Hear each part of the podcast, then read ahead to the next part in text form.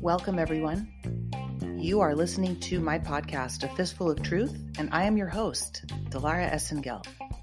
You can find this podcast on anchor dot f m if you're using a web browser, or you can also listen to it on Spotify, where video versions of some of these broadcasts are available. And you can look forward to uh, Apple Podcasts featuring A Fistful of Truth, as well as other platforms that are ready, readily available on, which are listed on the anchor dot f m platform. In the meantime, you can also find me on my blog at dilara esengil dot blog. That's dilara esengil dot blog. When you visit that site, please be sure to scroll down to the, all the way on the right side. You'll see an entry where you can put your email address. And the only thing you'll receive is notifications from the blog when it's posted, unless you choose in preferences not to do so. But the importance of entering your email address is uh, very pertinent, because during these times, we don't know what's going to happen. And I am very, very censored. I've been kicked off of every single social media platform, and I'm proud of it. So if you want to stay in touch, make sure that you enter your email address, and you can set your preferences as you wish at dilara esengil dot blog, which features tons of information. Please feel free to share it with others, as the way to spread the truth and walk with a fistful of truth is to share it with those that are open to it. In the meantime, I also want to thank everyone who's supporting A Fistful of Truth. As you all know by now, I had declared bankruptcy, and yesterday, I believe it was yesterday, let me look, on the eighteenth, I'm sorry, today is the twentieth of January, twenty twenty-two, my bankruptcy was discharged, and I am now officially, officially bankrupt, but officially also somewhat debt-free.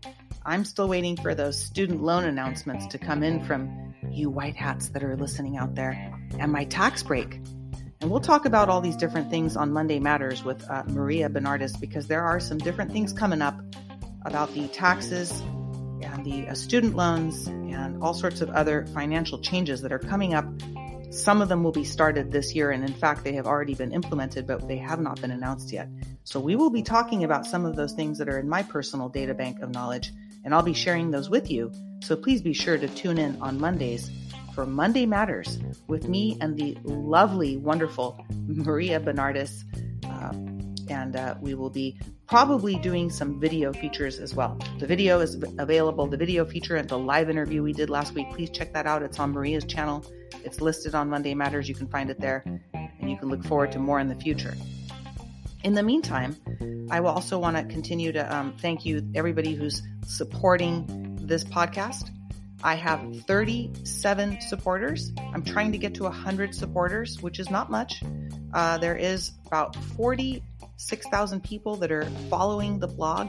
I know not everybody reads it every day. It's impossible. I can't read everything every day, but Uh, there are there is people coming over from the blog. So if you feel inclined, there's a link in the podcast description that you're listening to here, which provides you with a uh, membership link to a ninety-nine cents a month, five dollars or ten bucks a month gets you a membership to become a supporting member to support A Fistful of Truth podcast. And if you don't want to do that, you can either use uh, PayPal. There's a link to that, and as well as Venmo. So thank you to everybody who is continuing to contribute. And I am looking forward to getting to that one hundred listener support marker, because if I can continue to support this podcast through listeners only, that means I don't have to deal with advertisers, and you don't have to listen to advertising, which, you know, I get it. I owned a marketing company, but it's so much nicer when you can just turn something on, hear the information, do, you know, walk around your house or drive in your car, listen to this podcast and get the truth and nothing but. Because remember, folks, you heard it here first. A lot of people are taking the information that we put out there, we being me and my guests on A Fistful of Truth here, and they're regurgitating it, repackaging it. Some people are charging for it. This information is free to you. It's up to you whether you want to donate and support. But either way, I'm never going to stop doing this. I have completely left my life, my job in the matrix. I'm proud of it. There's going to be more people that will join me. I'm just always one of the first ones to take that dive off the cliff, because that's just the way that God wanted me to live my life and let me witness all of these things uh, that I can bring to you as testimony. Speaking of testimony, Today is Thursday, and Thursdays we concluded a series with retired L A P D Sergeant Mike Fanning, which was called L A Non-Confidential. Seven-part audio series available on Spotify on this podcast. You can search for it just by the name, or you can go to the blog and search for it on the blog at L A Non-Confidential, type in the term. All the articles that correspond will come up. I urge you to do that, as Sergeant Fanning provided very uh, pertinent information relevant to the subject material that we discussed over the seven episodes. And it is uh, vital to your understanding of how Marxism, socialism, and now we are at Luciferianism, but it's all related, folks, infiltrated not just our law enforcement uh, divisions in America, but also infiltrated our infrastructure as a society and human race. Now Sergeant Fanning returns back as Michael Fanning. Tonight, we have a very special episode, the beginning of a new series, so make sure you listen to these in order. Uh, this is a brand new series, and it's called The Next Revolution Will Not Be Televised. That's right, The Next Re- Revolution Will Not Be Televised, and you will be uh, also uh, able to view some of the uh, documents and referred reading materials that Michael Fanning has provided me with on a blog post that I'll be putting up later this evening, be available to you by the latest on the twenty-first. That corresponds with this episode where uh, Mike begins to tell us his experiences, insights, and invaluable, uh, uh, just invaluable insights, really, um, and uh, first-person uncontrolled narrative of what he has witnessed in his career as a U S contractor. And he has spent uh, significant time in Afghanistan and abroad. So welcome, uh, Michael Fanning. Welcome back, Michael Fanning. And uh, here we go. Mike? Hello. It's here. Oh, great. I've been uh, on this here myself. There was a little bit of an echo before you got on here, but we have been having some connectivity issues over here with the internet today. So my apologies. I think this is good. If you hear uh, silence from me, we should probably check in with each other because I don't want to miss any of the, uh, the recording. If something happens off, we'll just pick up from where we left off uh, so that the audience knows the uh, protocol for today. So thank you for coming back. How are you? I'm good.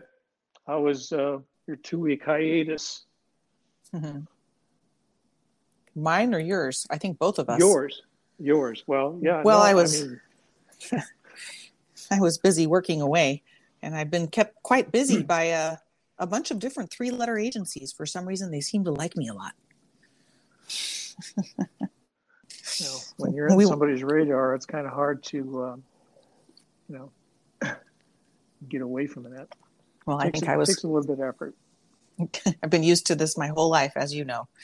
Yeah. So, so we are back uh, for the audience. Real quick, before we embark upon this new uh, segment, we have completed the seven episodes of L A Non-Confidential with uh, with Mike Fanning here, Sergeant Mike Fanning, retired L A P D um, Sergeant Mike Fanning, which we're going to transition out of. But I want the audience to know, joining us for the first time, some people. Or two, uh, please do make sure there is a linear program called L A Non-Confidential uh, with Mike, and it's seven episodes long. It aired completely in uh, two thousand twenty-one, I believe. We concluded it at the end of the year. Yes. And uh, yeah, so that's an excellent series. A lot of people have been talking about it on so Telegram group. Um, the links are in this podcast description. And all of the episodes, one through seven of L A Non-Confidential, are indeed available not only on the podcast uh, sites where you can find Fistful of Truth, which is Spotify, Anchor, and the rest. Apple's coming up this week. You can also go to the blog, enter in L A Non-Confidential, or enter in the, the last name Fanning, and you'll see everything that has to do with uh, whatever Mike has been gracefully presenting us with here will come up on the uh, the blog as well. So you can just go there, and all the links to all the episodes are listed in one of the articles that'll come up. So it just makes it easy for you guys. And thank you, Mike, for letting me um, tell the audience that so we can move on swiftly to the next phase of our programming here. Well, um, I'm glad to uh, be part of that. I don't know how about how swift this old man is going to move at this age, but uh, we're going to make a transition between um, the uh, the law enforcement uh, career that I've had, um, and um, and then after nine eleven, I became a U S contractor uh, with five different jobs, uh, the last four of which, in particular, uh, uh, merged my law enforcement skills and um, understanding of uh, certain concepts and constructs uh, that involved intelligence and how the uh, the governments in the world work, and an under an underpinning of that of uh, history, philosophy, economics, religion, and history. Um,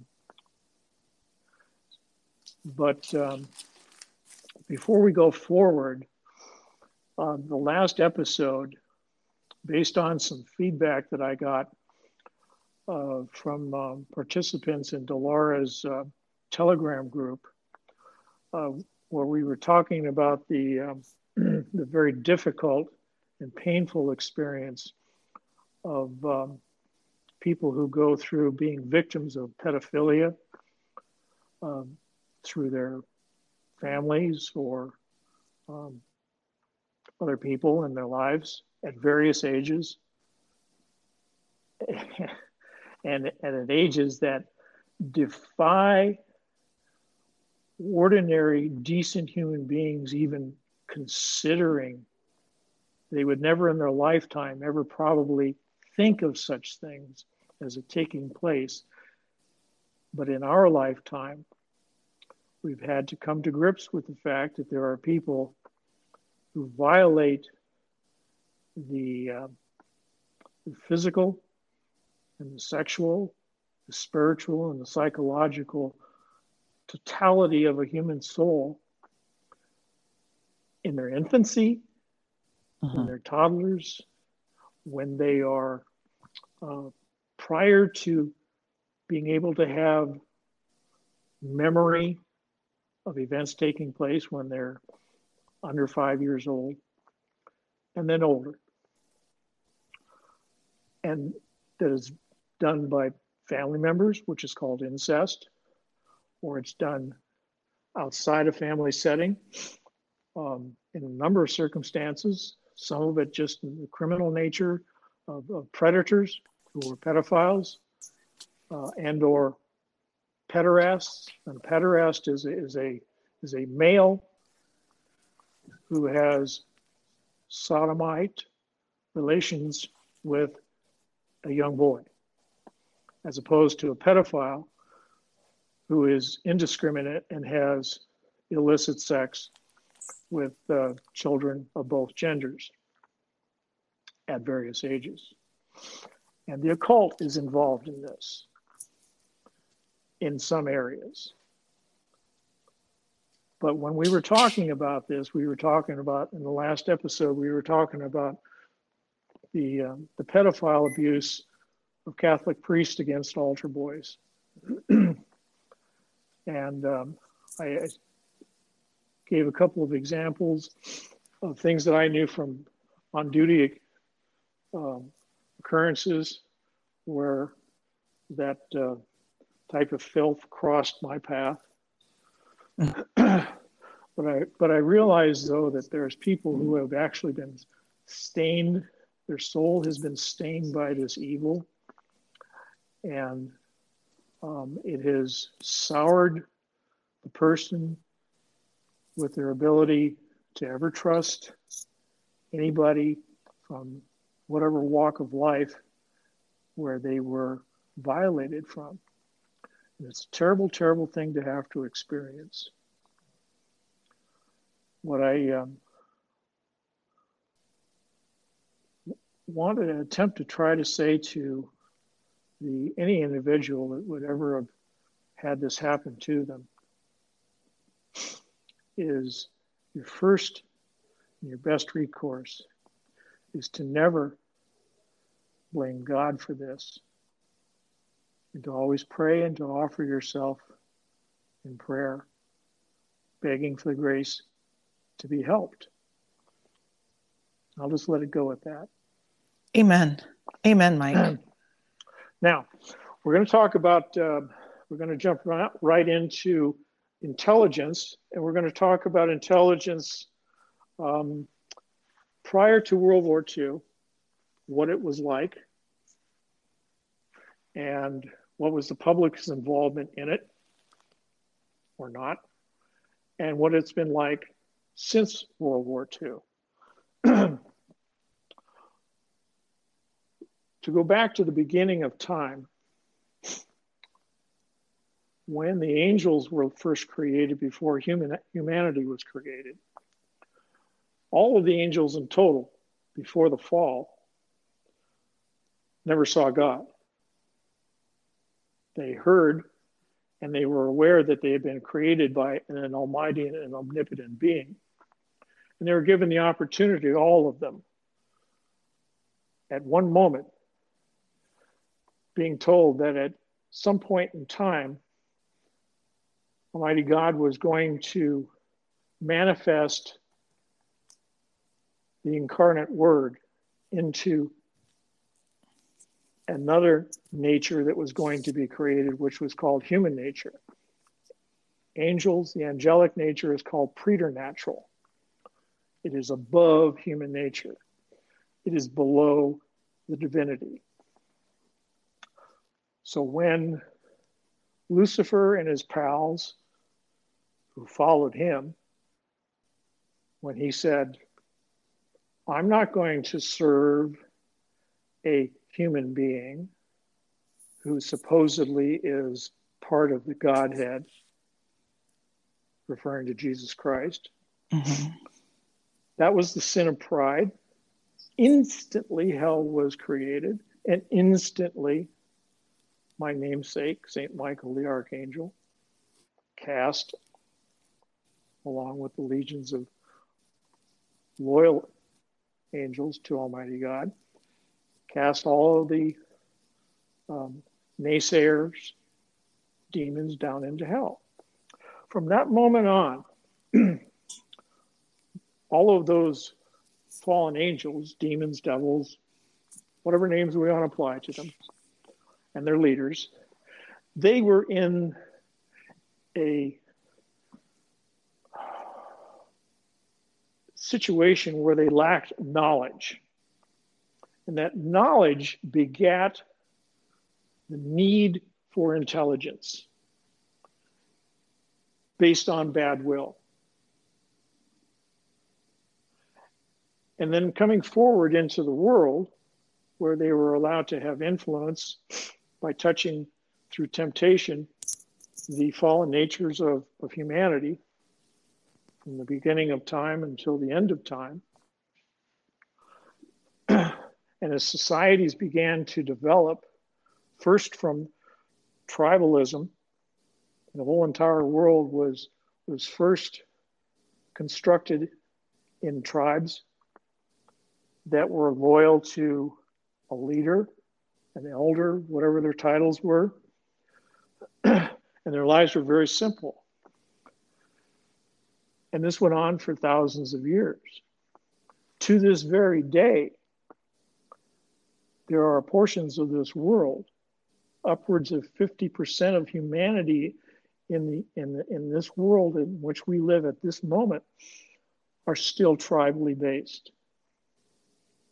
And their life and what they value is completely foreign to the developed world. I spent four years in Afghanistan, which is an eight thousand year old, at least an eight thousand year old tribal culture.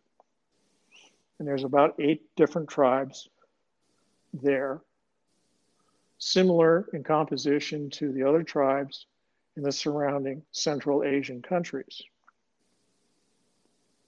And their day-to-day existence from one day to the next is undistinguishable from the prior day. Rarely does anything actually ever significantly change in their lives, in their mindset of what they are as a person. They are from a family that is from a village that is part of a tribe that is part of this area in the world, and that is, and, and everything that they know and that they believe in and they will never let go of, mm-hmm. is based on oral tradition that goes back thousands of years. Thousands of years. There was a, a mosque. I I've, I was there for four years, and I, and I you know there's this um, there's Sunni and there's Shia, and one is the predominant, and then the other one is the the hated uh, sect of uh, of Islam. Whichever one is which, the one that's the hated one is the minority um, uh, believers of Islam, but on a different wavelength, shall we speak? Shall we so, so speak? They have a mosque there uh, in Kabul City that almost every year, in some manner or another, is attacked. And one of the years that I was there, um, we were had we matter of fact we were walking around a couple of the. Uh, local man, local national Afghan aviation security managers and myself needed to, to conduct some business for an upgrade of the uh, uh, closed circuit T V system at the uh, Kabul airport. And uh, we were walking in the particular district where they sell all those electronics, and we happened to walk past this uh, this mosque, and the uh, the Afghan Uh, managers pointed out to me, Mister Mike, this is the place that got blown up uh, last week.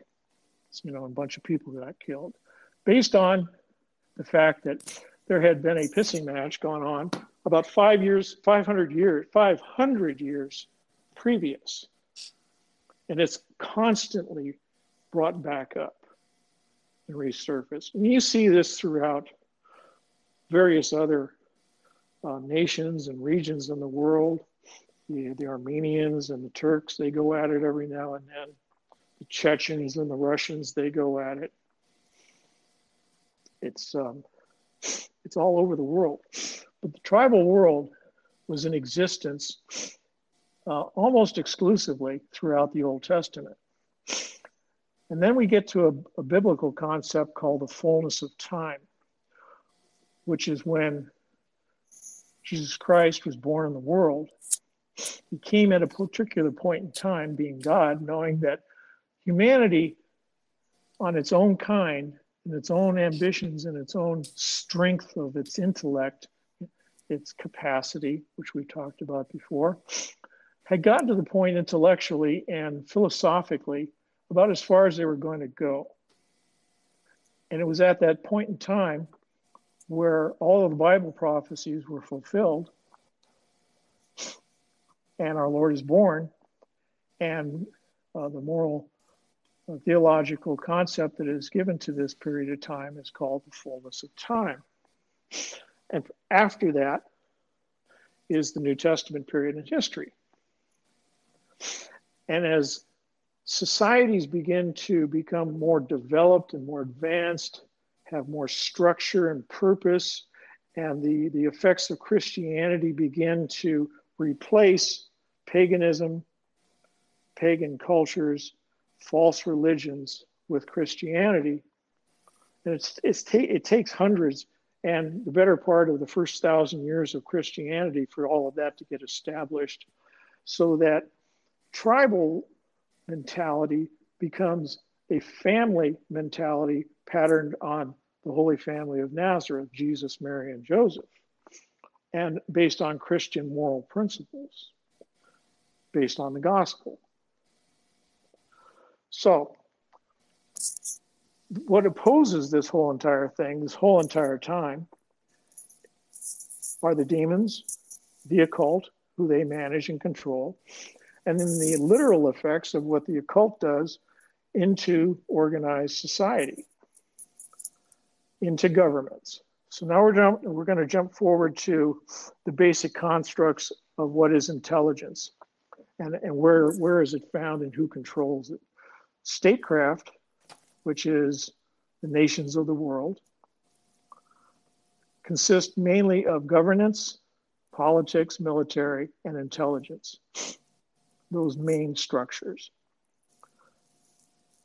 And intelligence primarily consists of espionage, which is the use of conditionally trusted agents operating in a clandestine setting. And then the, se and then the second category of intelligence is called counterintelligence. So for as long as all of this has been going on, it was always outside the purview, the awareness of the general public, up until the middle part of the twentieth, became the, the middle part of the twentieth century. Because statecraft was quite efficient and transcending borders, where the public didn't need to know anything. And for those years and centuries and um, uh, periods of history where benevolent leaders and properly duly authorized governments, especially in the Western Hemisphere, founded upon Christianity, were operating, not perfectly. I'm not here to, you know, convince any, anybody of anything that they, they would never accept. But generally speaking, the, the efforts to overthrow good governments were always constantly ongoing. So there was always a need to have intelligence based on clandestine efforts, espionage efforts, to find out what was happening, where it was happening, how it was going to happen, and so on. The other side does the exact same thing, but from a motivation of bad will to cause chaos and to cause the overthrow of properly constituted societies. Properly constituted societies have properly constituted governments until such time as they are overthrown. And we see things like the Soviet Union and how long it lasted and how much area, landmass in this world it ate up. And we see how the operations of propaganda in our lifetime and why they're there now in our lifetime, apart from why they were probably never there before, because civil society was kept out of the loop, partly because the means to communicate propaganda didn't exist. We had not yet developed into um, the industrial age, where we're at today with communications being what they are. And so the spread of information, the information technology, changes the way in which statecraft is functioned, and bad-willed statecraft is practiced outward against targeted nations. So when we get to the twentieth century, we get to the end of World War Two, there was a, an event in the Crimea at a, at a conference that was set up called Yalta, the Yalta Conference, that was attended by Joseph Stalin, um, Winston Churchill, and uh, Franklin Roosevelt. And it was to discuss the impending end of the World War against Hitler and Tojo in, in Japan, and what was going to happen afterwards. And these were notoriously dubbed the side deals made at the Yalta Conference. It specifically dealt with Stalin being able to come in and take as much of Europe as he possibly could and get away with it without going to a hot war, which is called the Cold War. It, had, it set up the Iron Curtain. It set up the, um, the Berlin Wall. It divided East and West Germany into two sectors. And the United States government and the British government and the French government knew this beforehand, because Stalin came in on the side of the Allies towards the end of the war to defeat and put the final finishing touches on, on Hitler. Now there's other, there's other things going on in the world at that time as well. there were the efforts to, um, what are we going to do with all those wonderful German scientists? Who's going to get them? Okay. Uh, there was a guy by the name uh, that was run by British uh, secret intelligence by the name of Alger Hiss. And um, he was um, proved useful to the uh, post-war uh, British intelligence efforts for espionage. And we get to this point where multiple layers of agendas are taking place at the same time. But in order for all of that to be effective, because there was, as, as I have already discussed back in the first seven episodes, little by little, we talked about the fact that the, the Masonic governments were eventually going to cooperate directly behind the scenes, but directly behind the scenes through intelligence and espionage efforts to further destabilize the world while appearing to be opposing one another and fighting the good fight to, you know, to defeat the, those evil commie bastards. Those Western nations, they were doing the right thing.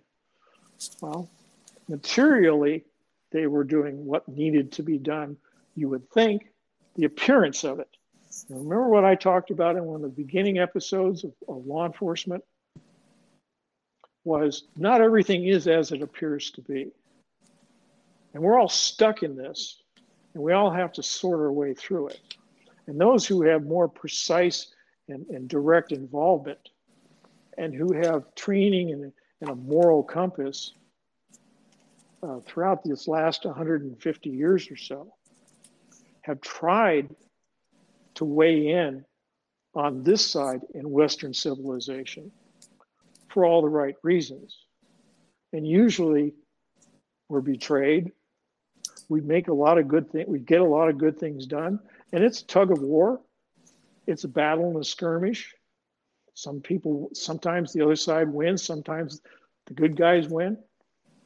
It's not pretty, it's ugly. And it's hard to follow. And as a civilian, mm-hmm. It's damn near impossible to follow. Absolutely. And all I'm going to try and, and what I'm going to try and do here is um, put some some concepts together to get you to see that before World War Two ended, the military in most governments ran the intelligence operations in Western civilization. And that the public, for the purposes of this conversation, didn't know what any of those things were that they were doing. But after World War Two,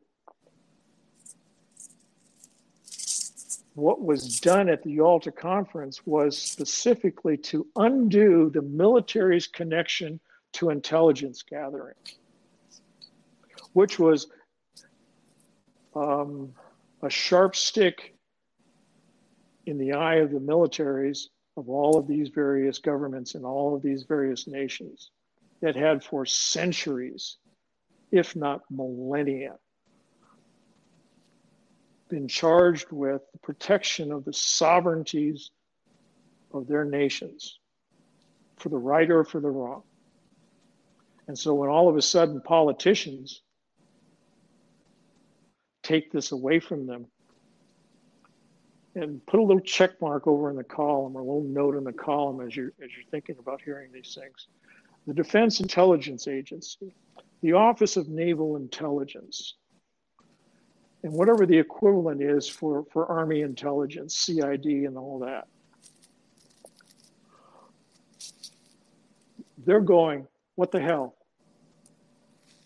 And that happened in nineteen forty-five. And it was replaced in the Allied nations, including America, with civilian intelligence organizations that were chartered, that replaced whatever it was named previously. The United States military intelligence organization was called the Office of Special Services, the O S S. And at the end of World War Two, it was dissolved, and people within it were transitioned or not. You don't leave the agency on your own. But nonetheless, people were transitioned, and their families and their kinfolk that would generate new uh, agents in the future, because it's a family job. Um, they were transitioned into the Central Intelligence Agency as it was chartered, and the National Security Agency as it was chartered. The N S A was charged with signal intelligence, and the C I A was charged with human intelligence. Now, human intelligence and signal intelligence have, in the, in the age of, of increasing technological capabilities for espionage and clandestine warfare, is, uh, you know, exist for both, but especially, but especially with the Central Intelligence Agency and their equivalents, its equivalents overseas, to the G G S C, to the, to the M I six, which is the, uh, the Foreign Office that does outward espionage and counterintelligence against um, um, nations uh, that, that threaten the, uh, the national security interests of Great Britain. Same concept for every other country, including the United States. Now, there are, there are organizations in civil society that are not open for public membership, that are run by Masonic lodges. Um, they are people by the elites that come out of the occult that go into these special private organizations, such as the Royal Institute for International Affairs, uh, which is in England, and the Tavistock Institute, which spin up all of the agendas that become the British foreign policy in any decade.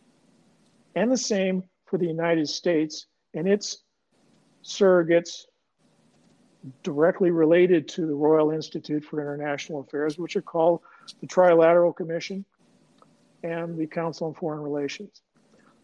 Those two organizations, and, ex and particularly the Council on Foreign Relations, are who staff the National Security Council. The National Security Council was created under the War Powers Act by Harry Truman after World War Two concluded and the Cold War began. Before the U N, before the U N was being uh, set up officially, and while the state of Israel mm-hmm. was creating itself back into Palestine, from which it had been kicked out of yep. at seventy A D. And it reinserted itself after, towards the end of the eighteen hundreds, Theodor Herzl, the founder of Zionism, political Zionism, began to work behind the scenes with the European governments, especially Britain, to craft agreements for things that were yet to take place, but that were known to going to be taking place. Specifically in nineteen forty-eight, when the Zionists would take over and create their state of Israel by force. And what pretexted that, that was signed in the early nineteen hundreds, was a document in England called the Balfour Declaration. Just read it.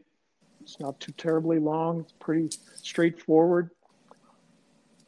And then, oddly enough, Mister Hitler, Adolf, signed an agreement with the Zionists called the Transfer Agreement in nineteen thirty-eight. Which involved clandestinely allowing the Jewish population in Europe to be transitioned and moved over to the state of Israel, yet to be formed. three or four years after the war, or to be absorbed wherever else they were at. So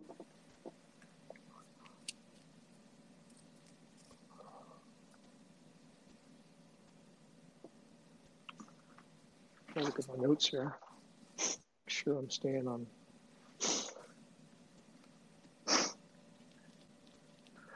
At, at the end, there's going to be some show notes that I'm going to send over to Dilara. And on the bottom, uh, there's going to be some books that are mentioned. They're not readily available at um, the public library or B. Dalton or any other public bookstore. Uh, you'll have to search around for them. Places like A Books, Goodread Books, which are websites that sell used books by decade and by century. Mike, you can find can, these books. Yeah. Uh, would you mind sending me those links to those book sites so audience I'm members can? Okay, great. Thank you. Yeah, yeah, yeah. I'm going to do that. They're, they'll be at the bottom of, of the show notes for today. Okay, great. Thank um, you.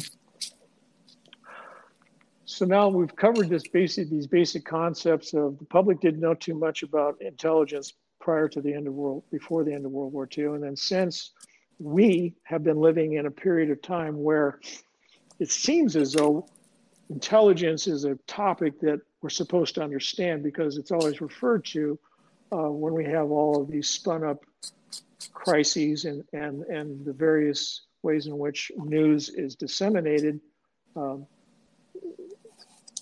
where the government steps in and it has all of its talking heads and its experts from those various, depart- various departments. You know, we, we, we come to realize that bad things are being done.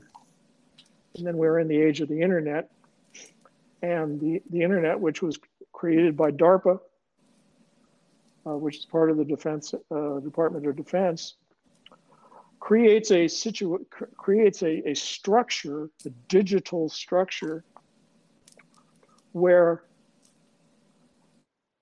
the, the ability to let people talk about themselves all day long, mm-hmm. and the people will lavishly exculpate themselves into letting everybody else know things that no one else should know, good or bad, all day long. And this is like, in, instead of going out and sending agents and, and, and listening posts and like they used to do, like like in the sixties, when I, when I went to school in San Diego, down at, you know, uh, um, Miramar, mm-hmm. used to be surrounded by K G B agents, as well as every other military installation around the country. It was surrounded by military, by K G B agents, you know, with their little devices, trying to, you know, cre- uh, put piece together their analysis of what they were seeing and, and, and put it into an, an intelligence document and send it back to wherever they report off to. And now we just let the general population just rat themselves out and use them and use them periodically to spin up events. Yep. Without them even so knowing that, they're doing it. Yep. Yeah.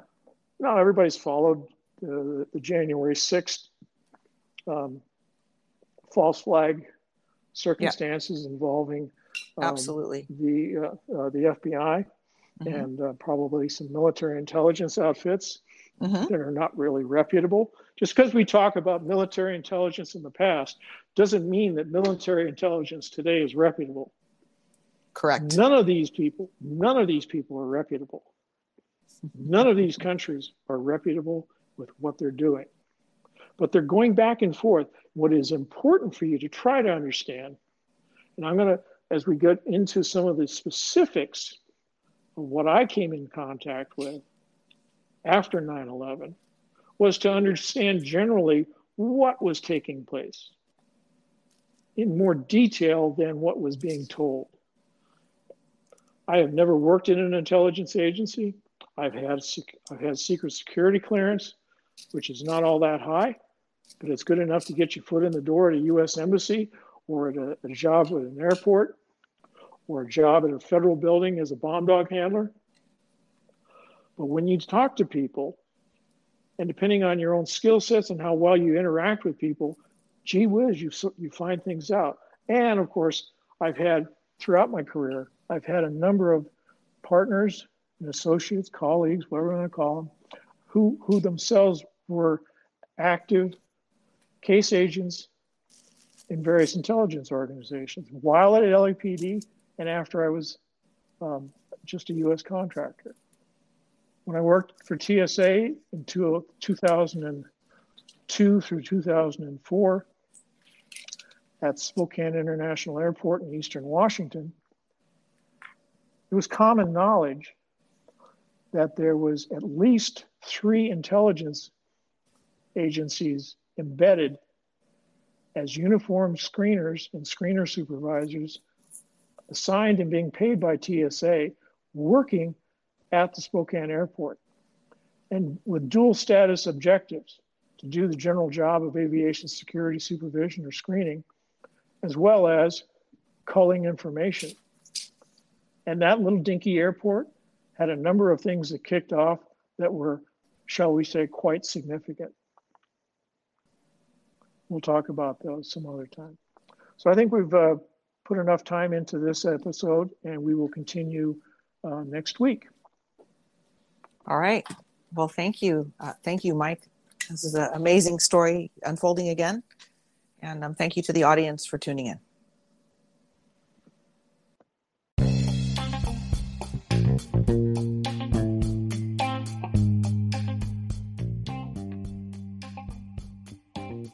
Well, that concludes the first episode of The Next Revolution Will Not Be Televised, featuring uh, Michael Fanning. And I urge you to uh, keep track of this series and tune in every Thursday, as already I can tell you cliffhangers are coming and on the way. And again, if you haven't listened to the first series, which is a, a introduction to uh, Sergeant Fanning's police work and his, his uh, time in law enforcement as it began in his career, I urge you to do that and start with episode one and go through one through seven here on A Fistful of Truth. So thank you, Mike. Uh, your time is much appreciated, not just by myself, but also uh, your service is appreciated, sir. And so the audience also chimes in often, and uh, many people out there are also grateful for your service, as well as the time you're investing in bringing us your your your truth, your your stories, and uh, what you have seen in your lifetime, and you're sharing that with us. So thank you again. Uh, in the meantime. Uh, today, again, is Thursday. Tomorrow is Friday. Still working out some of the programming here on A Fistful of Truth.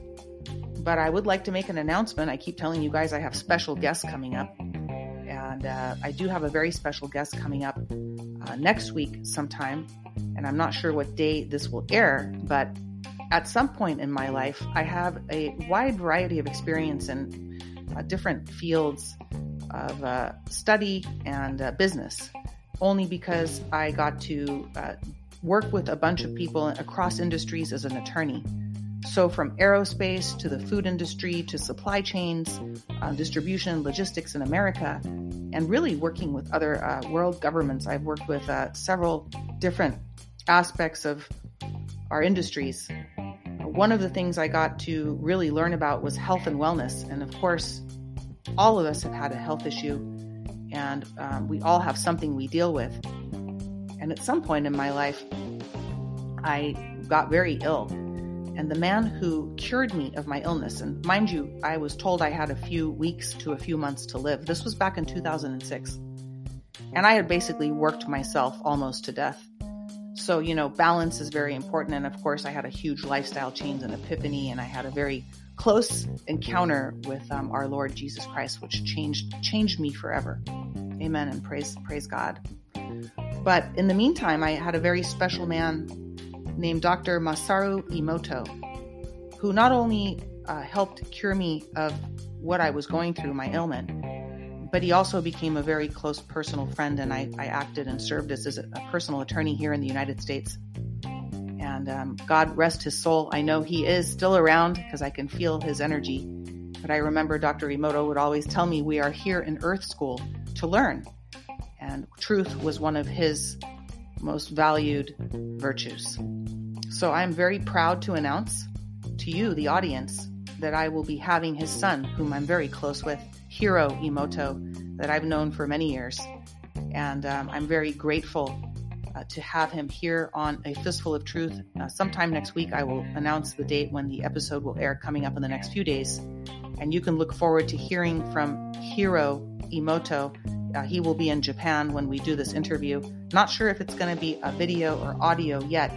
However, I will be announcing that as well. So please do tune in, because right now everything is about uh, healing, wellness. We're going to be learning about new wellness techniques. And a lot of the doctors, I work with a lot of doctors on a medical regenerative medicine project um, who are, you know, struggling at the moment because they have had to leave the matrix, like myself. So I understand them, but these guys aren't giving up, and neither am I. And God is behind us. And a lot of them are using Doctor Masaru Emoto's uh, scientific theories and findings and discoveries in their work to heal us. And it's all about raising your vibration, folks, like Maria says. But there is a science to this, and we will be learning more about that coming up when we get to talk to Hiro uh, here on A Fistful of Truth. So God bless you. Thank you for tuning in. Stay tuned for more exciting guest announcements, great information, and remember, you heard it here first. God bless you all. Where we go one, we go all.